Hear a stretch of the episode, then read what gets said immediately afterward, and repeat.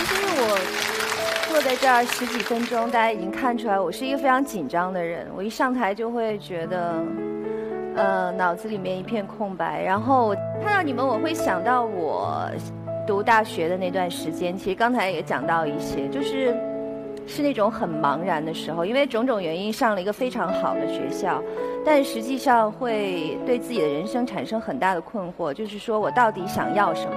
我到底想要嗯，在未来的日子里从事什么样的工作，过什么样的生活，然后找什么样的男朋友，然后自己未来的发展应该是怎么样的？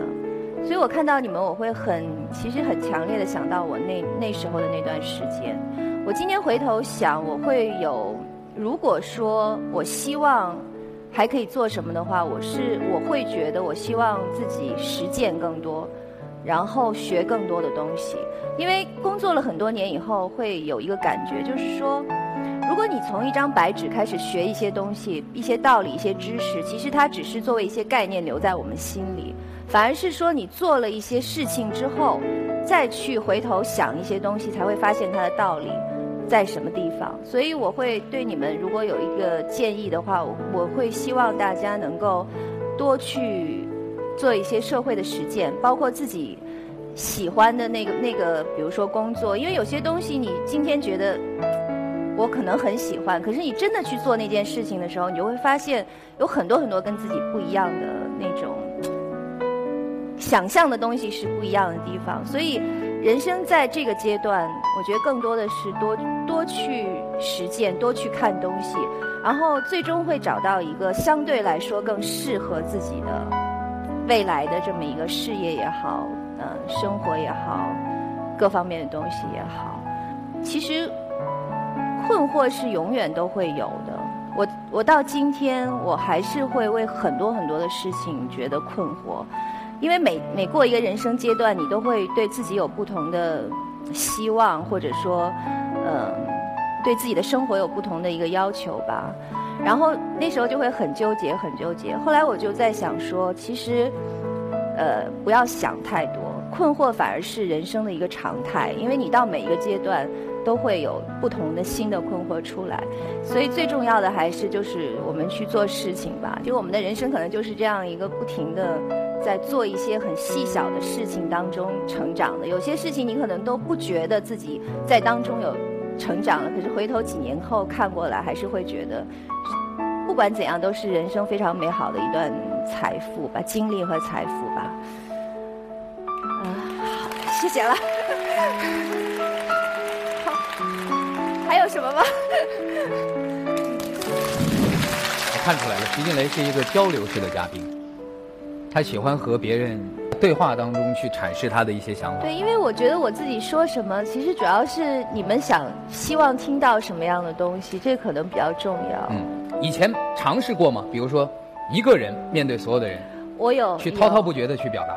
没有，我有童年阴影。我小时候，因为我小时候也算是还会自己写一点东西什么，然后学校有那种演讲比赛，我就上台去，然后我就一上台还是自己写的东西。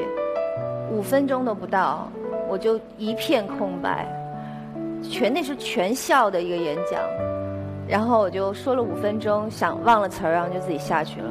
所以那个是一个其实挺挺大的一个阴影吧。发生过好多这样的事，有一次导演协会的颁奖，然后和平导演就说：“你来主持。”我说我怎么能主？我肯定不能主持。然后他跟我说了很多遍，他说你不可能不能，你是学表演，你怎么可能不能上台主持呢？而且是导演协会的那么一个活动，你都认识台下的人。嗯。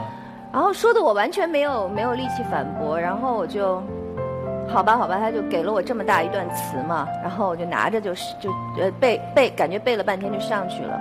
我总共大概就说了第一行和最后一行，然后我就下去了。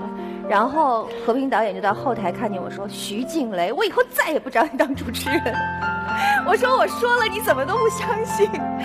对，那那挺挺挺吓人的。你当时下去的时候，场下什么反应？我根本就不没注意他们什么反应。你没听到他们暴风雨般的掌声吗？没有。我下去，我就属于你知道，就是抱头鼠窜那感感觉就下去了。那是你自己的感受。其实你你可是我没有说完我的那个文章，谁知道呢？那是你自己的文章，有没有结束谁知道呢？可能很多同学说，哇，这个演讲结束的太有张力了。这可是我刚才在台上说的时候，我觉得他们都快睡着了，所以。都醒过来了，都醒过来。对你一上台，他们就醒了。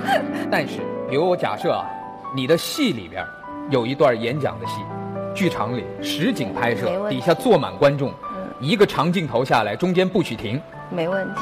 其实，在演戏，我经过这么多年电影学也好，表演也好，其实这个障碍我已经完全克服了。你今天让我在演戏的时候做任何事情，我都是可以的。只是说我今天不是在演戏，我不是坐坐。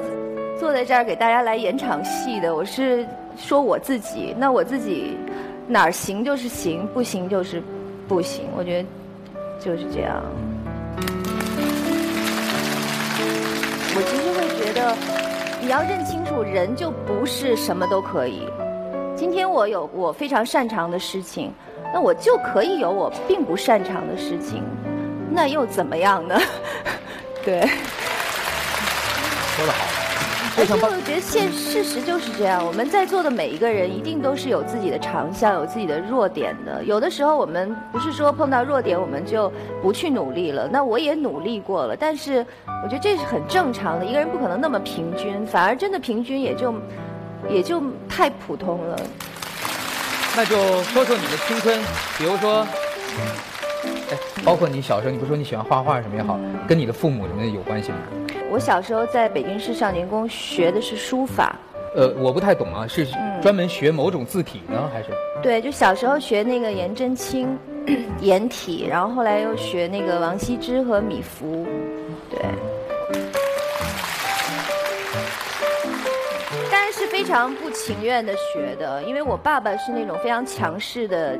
非常强势的家长，然后嗯，就每天要写一百五十个字，然后我我如果写不完的话，我爸爸回来就会非常生气，然后就会很暴怒的那种感觉。到现在他看着我写字，我手还会抖。哦，就你父亲在因为他是非常严厉的一个人，我觉得他是真的是。他可能不希望一个女孩就是满脑子都是谈恋爱呀、家长里短呐，就是他可能希望他是比较把我当一个男孩来培养，他是不想我变成那种婆婆妈妈的一个无所事事的女的。对，我觉得他有一点这种感觉。包括他让我写书法的时候，那时候学的都是那个颜体，颜体我不知道你们知道，就是颜体是很浑厚的那种，苍劲有力。对，像包括有一段时间，我自己开始十几岁开始看宋词。那时候很喜欢看宋词，就觉得唐诗都是磅礴，然后爸爸就不让我看，他就说看宋词让人感情脆弱。所以这么多年下来，他得逞了吗？你觉得现在你的性格当中？我觉得他得逞了，真的，我真的不是一个脆弱的人。所以现在等于我是在跟一个哥们儿聊天，是吗？有一点儿。然后中学这一块儿。嗯，我的中学是我是八十中，我不知道你们知道吗？